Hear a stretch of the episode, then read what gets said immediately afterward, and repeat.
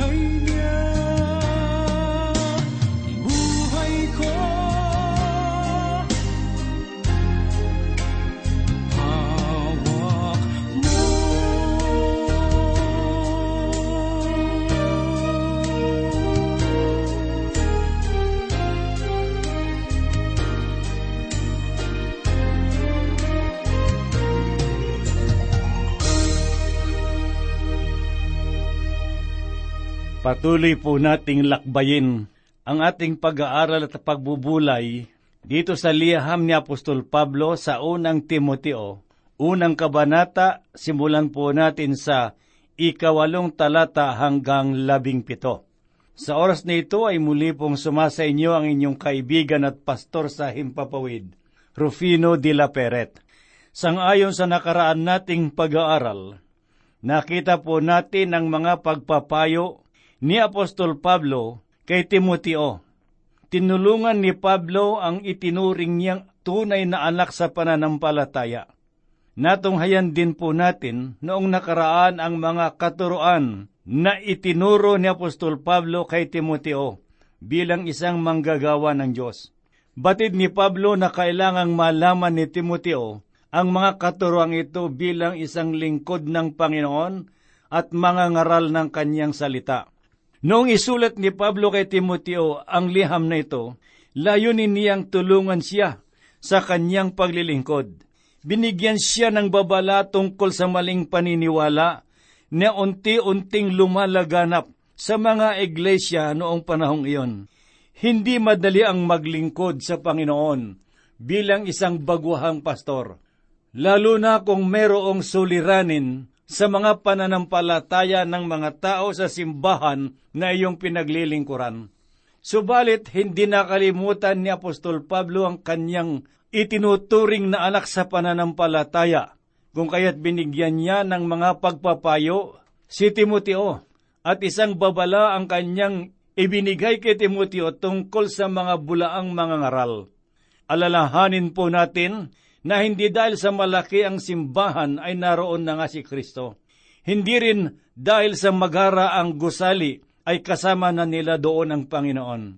Huwag po nating kalilimutan na tunay ang pananampalataya ng isang iglesia kung sumusunod sila't ginaganap ang mga katuroan ng mga apostol.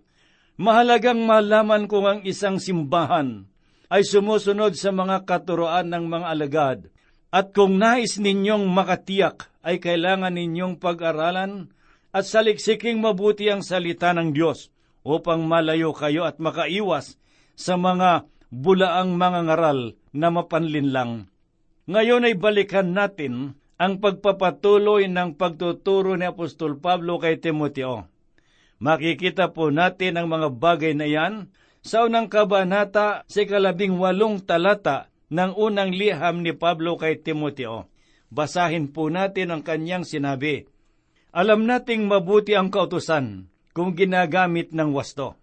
Binigyang babala ni Pablo ang mga mananampalataya laban sa mga hidwang paniniwala. Nabanggit niya ang mga relihiyon na gumagawa ng mga himala at ang mga Diyos-Diyosan na lubhang lumalaganap sa bayan ng Epeso, na kung saan ay naglilingkod si Timoteo noong panahong iyon. Nagbigay din ng babala si Pablo laban sa mga katuroan na nagsasabing ang mga pangyayari na naganap sa lumang tipan ay mga haka-haka at kuro-kuro lamang at bunga ng mga alamat. At ngayon ay nagbigay ng isa pang babala si Pablo laban sa mga nagsasabing ang kautusan, ang daan ng kaligtasan at ang kanilang magiging kabanalan pagkatapos ng kaligtasan. Merong layunin ng kautusan. Subalit hindi ito ibinigay ng Diyos upang maging daan ng kaligtasan. Ang tanging nagagawa sa atin ng mga kautusan ay ang hatulan tayo.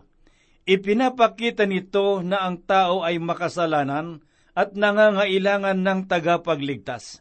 Sa ilalim ng kautusan, ang pinakamabuting tao ay hinahatulan. Subalit sa ilalim ng Ebanghelyo, ang pinakamasamang tao ay pinapawalang sala kung siya ay sasampalataya, maniniwala at magtitiwala sa Panginoong Hesukristo. Hindi maliligtas ang tao sa pamamagitan ng mabubuting gawa lamang. Kung kaya't ito ang sinabi ni Pablo sa aklat ng mga taga-Roma sa kabanatang walo, talatang walo. Kaya ang mga nasasakop pa ng makal lamang kaisipan ay hindi kinalulugdan ng Diyos. Ang kaisipan na sa pamamagitan ng iyong sarili ay mabibigyan mo ng kaluguran ng Diyos ay kasalungat sa sinasabi ng salita ng Diyos. Hindi natin kayang mabigyan ng kaluguran ng Diyos sa pamamagitan lamang ng ating mabubuting gawa. Hindi natin kayang abutin ang kanyang pamantayan. Hindi maaring magbunga ng kaligtasan ang mabubuting gawa. Subalit nagbubunga ng mabubuting gawa ang kaligtasan. Hindi tayo maliligtas sa pamamagitan ng mabubuting gawa, kundi naligtas tayo para sa mabubuting gawa.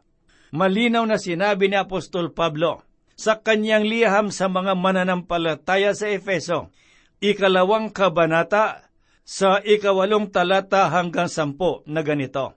Dahil sa kanyang kaawaan, naligtas kayo nang sumampalataya kayo kay Kristo, at maging ang inyong pananampalataya ay hindi sa inyo nang galing, kundi ibinigay lamang sa inyo ng Diyos. Hindi dahil sa anumang kabutihang ginawa natin, kaya tayo naligtas, kaya walang maipagmamalaki ang sinuman sa atin. Nilalang tayo ng Diyos at binigyan ng bagong buhay kay Kristo, para tayo makagawa ng kabutihan ayon sa matagal na niyang binalak. Sinabi ni Pablo, alam nating mabuti ang kautusan kung ginagamit natin ng wasto. Ipinapahayag ng kautusan ang kalooban ng Diyos, at ito ay mabuti, upang malaman ang daan ng kaligtasan. Ang pagsunod sa mga kautusan ay hindi makapagliligtas ng mga kasalanan, bagkus ay itinutwid nito ang isang makasalanan at ipinapakita sa kanya na siya'y isang makasalanan. Ito ang tunay na layunin ng mga kautusan. Sa ikasyam at ikasampung talata ng unang kabanata dito sa unang liham ni Pablo kay Timoteo, ganito po ang kanyang sinabi. Dapat nating alalahanin na ibinigay ang kautusan hindi para sa mga matwid, kundi para sa masuwayin at masasama, para sa mga liko at makasalanan, para sa mga walang takot sa Diyos at mapaglapastangan, para sa mga mamamatay tao na pumapatay pati ng sariling ama o ina, para sa marurumi ang buhay at nakikiapid, sa kapwa lalaki, para sa mga sinungaling at sumasaksi ng hindi katotohanan, at para sa mga gumagawa ng alinmang labag sa wastong aral. Hindi ibinigay ang kautusan sa mga matutwid, kundi ginagawang matwid ang tao dahil sa kanyang pananampalataya kay Kristo. Tinawag ang taong iyon sa mas mataas na antas ng pamumuhay sa harapan ng Diyos. Ang kautusan ay ibinigay para sa mga masasama. Ang sinabing huwag kang papatay ay hindi ibinigay sa isang anak ng Diyos na hindi man lamang niya iniisip ang pumatay, na ayaw manakit man lamang ng sinuman o ng kanyang kapwa, kundi ang kanyang layunin ay magmahal at makatulong sa iba. Ang mga kautusan ay ibinigay para sa mga tao na ang puso'y nais pumatay. Ibinigay ito upang masupil ang likas na pagkatao. Ang kautusan ay para sa masuwayin at masasama, para sa mga liko at makasalanan, para sa mga walang takot sa Diyos at mapaglapastangan, para sa mga mamamatay tao na pumapatay pati ng sariling ama at ina, para sa marurumi ang buhay at nakikiapid sa kapwa lalaki, para sa mga sinungaling at sumasaksi ng hindi katotohanan, at para sa mga gumagawa ng alinmang labag sa wastong aral. Ang mga taong lumalapit kay Kristo ay hindi naligtas sa pamamagitan ng kautusan, kundi sa pamamagitan ng biyaya ng Diyos. Sila ay napabilang sa pamilya ng Diyos, at sila ngayon ay namumuhay sa mas mataas na kalagayan ng espiritual na pamumuhay, at mas mataas pa kaysa sa ibinigay na panuntunan ng kautusan. Nais ko pong magbigay ng dalawang halimbawa tungkol sa bagay na ito upang mabigyan ng linaw ang ating kaisipan. Isipin na lamang natin na mayroong isang hukom at mayroong isang taong lumabag sa batas ang idinulog sa kanya. Siya ay nagkasala at nararapat lamang na patawa ng mabigat na hatol at kaparusahan. Kailangan din niyang maparusahan sang-ayon sa kanyang ginawa. Subalit sinabi ng hukom sa kanya, mahal ng aking kaisa-isang anak ang taong ito. Mayaman ang aking anak at nais niyang bayaran kung ano man ang kailangang bayaran ng taong ito. At nais din niyang mabilanggo para sa kasalanan ng nasasakdal. Kung kaya't ang lahat ng kailangan niyang bayaran ay binayaran na. Dadalhin ko ang taong ito sa aking tahanan at ituturing ko siya bilang isang tunay na anak, sabi ng hukom. Nung isinama ng hukom ang kriminal sa kanyang tahanan, hindi niya sinabi sa kanya na huwag kang magnanakaw, huwag kang papatay. Ang sasabihin na lamang ng hukom sa kanya marahil ay mahalin mo ang iba pang bahagi o kapamilya, kung papaano siya dapat kumilos sa harapan at hapag ng kainan, ang gumalang sa iba at ang maging bahagi ng mga gawain sa tahanan. Iba na ang pagtingin ng hukom sa taong iyon. Ito ang ginawa ng Diyos sa mga makasalanang nanampalataya sa Kanya. Mas higit pa tayo sa kautusan. Ang kautusan ay para sa mga lumalabag sa kalooban ng Diyos. Ito ay ibinigay upang masupil ang lumang pagkatao o ang mga gawa ng pita ng laman. Walang sinuman ang maaring makatupad sa lahat ng sinabi ng kautusan. Subalit ang taong nasa loob na ng pamilya ng Diyos ay hindi na siya itinuturing na makasalanan, at kung siya ay magkakasala, ay mawawala niya ang karapatan sa pamilya ng Panginoon. Basahin naman po natin ang sinabi ni Apostol Pablo dito sa ikalabing isang talata.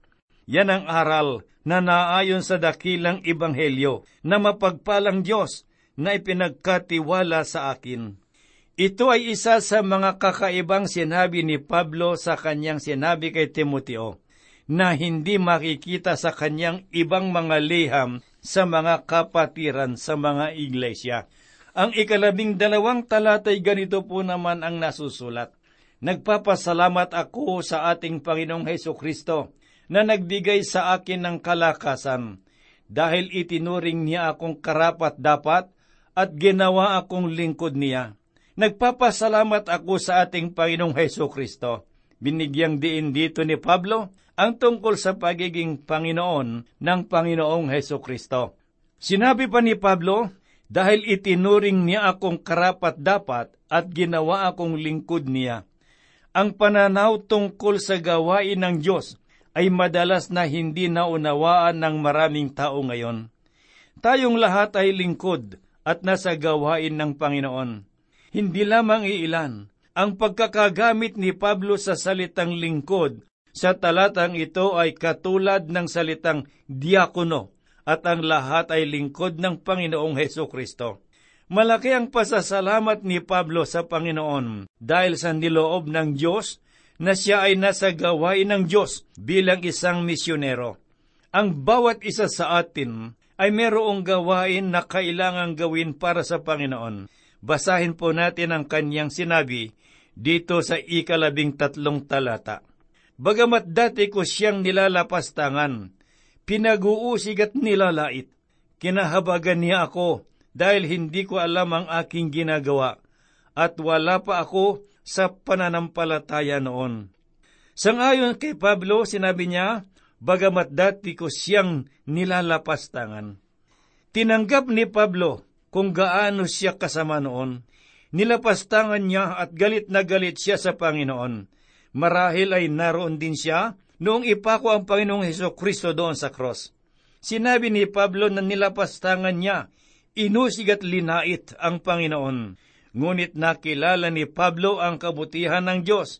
Sinabi niya, kinahabagan niya ako.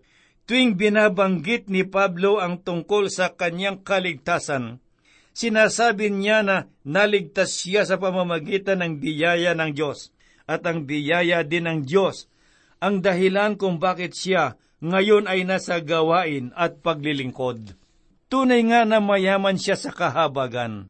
Masagana ang kanyang biyaya at sapat para sa lahat. Sinabi pa ni Pablo, hindi ko alam ang aking ginagawa at wala pa ako sa pananampalataya noon. Ganito rin ang ating kalagayan noon bago tayo tumanggap sa ating Panginoong Hesukristo. Sa ikalabing apat na talata, ganito po naman ang kanyang sinabi. Napakabuti sa akin ng Panginoon. Binigyan niya ako ng pananampalataya at pag-ibig na na kay Kristo Jesus.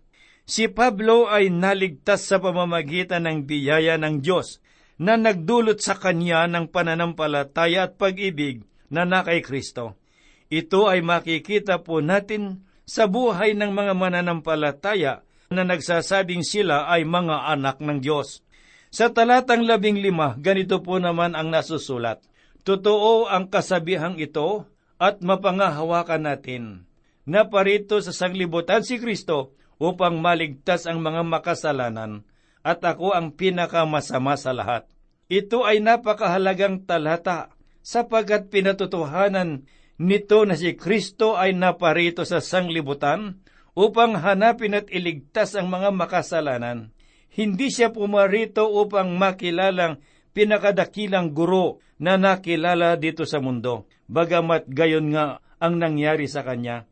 Hindi rin siya pumarito upang maging mabuting halimbawa, bagamat ipinakita rin niya ito. Siya ay pumarito upang iligtas ang mga makasalanan.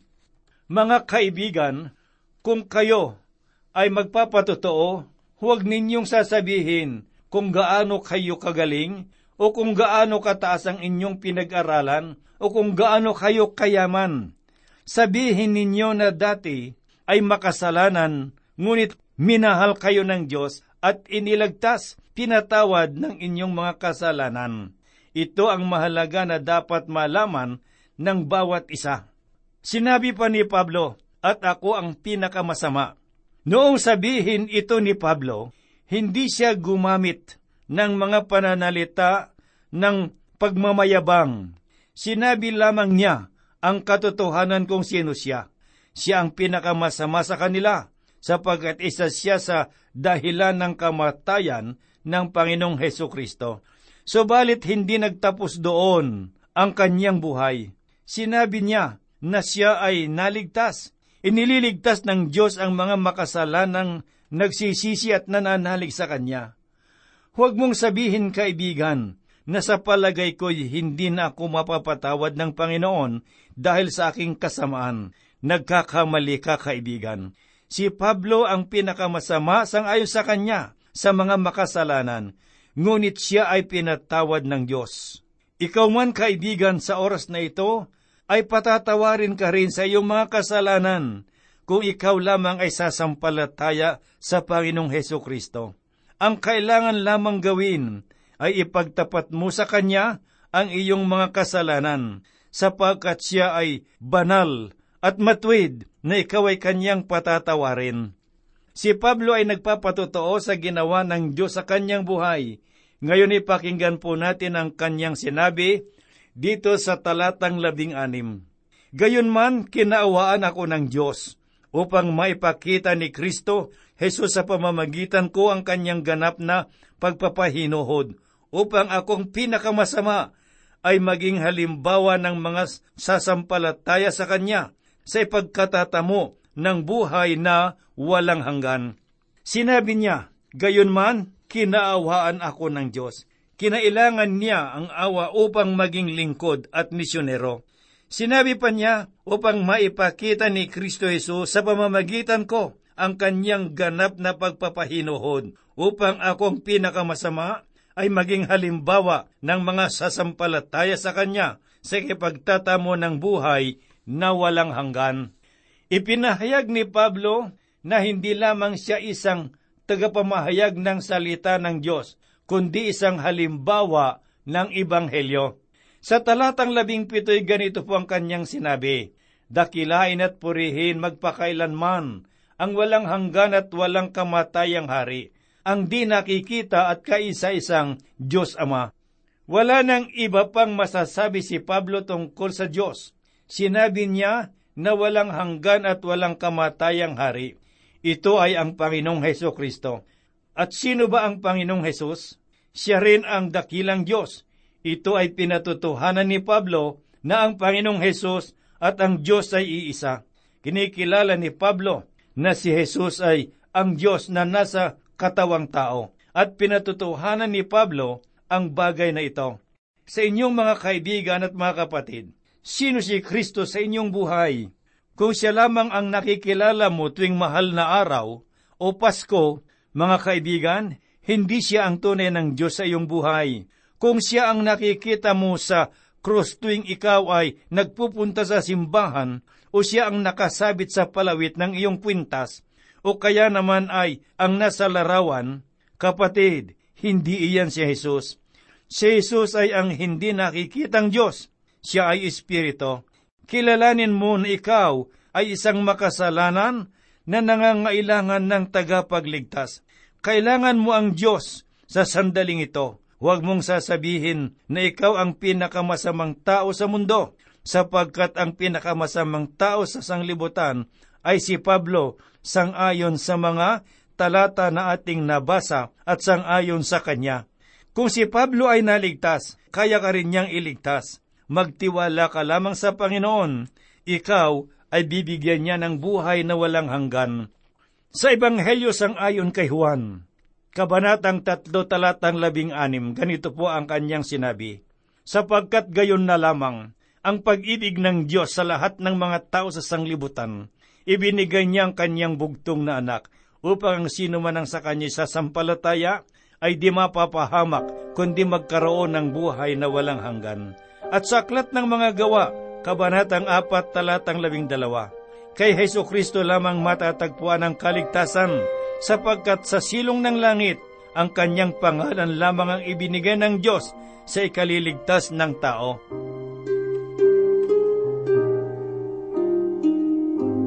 Tayo po ngayon ay manalangin. Maibigin at mapagpalang Diyos, kami po'y dumudulog sa iyo. Pinasasalamatan ka namin sa iyong mga salita na amin pong napagbulayan sa oras na ito, sapagkat ang mga salita mang ito'y gabay sa bawat isa sa amin, sapagkat namumulat ang aming mga mata upang makita ang katotohanan na Ikaw, O Diyos, ang tunay na tagapagligtas at magpapatawad ng mga kasalanan. Sa mga kapatid at mga kaibigang nakikinig ng iyong mga salita sa oras na ito, kung sila, Panginoon Diyos, ay wala pang relasyon sa iyo, wala pa silang kaugnayan sa iyo, Panginoong Diyos, mangusap ka po sa kanila. Imulat mo ang kanilang mga mata, buksan mo ang kanilang mga puso at kaisipan upang ganap nilang maunawaan ang iyong mga salita. Pagpalain mong mga kapatid at mga kaibigang merong dinaramdam sa oras na ito, nakikinig sila ng iyong mga salita. Sa iyong kinalalagyan, Panginoon, unatin mo ang iyong mga kamay, ipatong mo sa kanilang mga katawang laman po, Panginoon, at bigyan ng lunas ang kanilang mga karamdaman. Sa iyong pangalan ay dinadalangin ko po sila sa oras na ito. Kami po'y umaasa na ang lahat ng ito'y tutugunin mo, sapagkat hinihiling po namin ng lahat sa dakila mong pangalan. Amen. Salamat sa iyo, aking Panginoon. Ako'y inibig mo at inangking lubos. Ang tanging alay ko sa iyo, aking Ama. Ang buong buhay ko, pusot ka luma.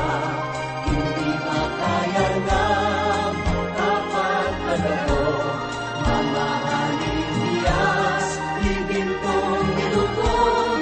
Ang aking dalangin, sana ay tanggapin. Ang tanging alay ko, nawa ay gamitin. Ito lamang, Ama.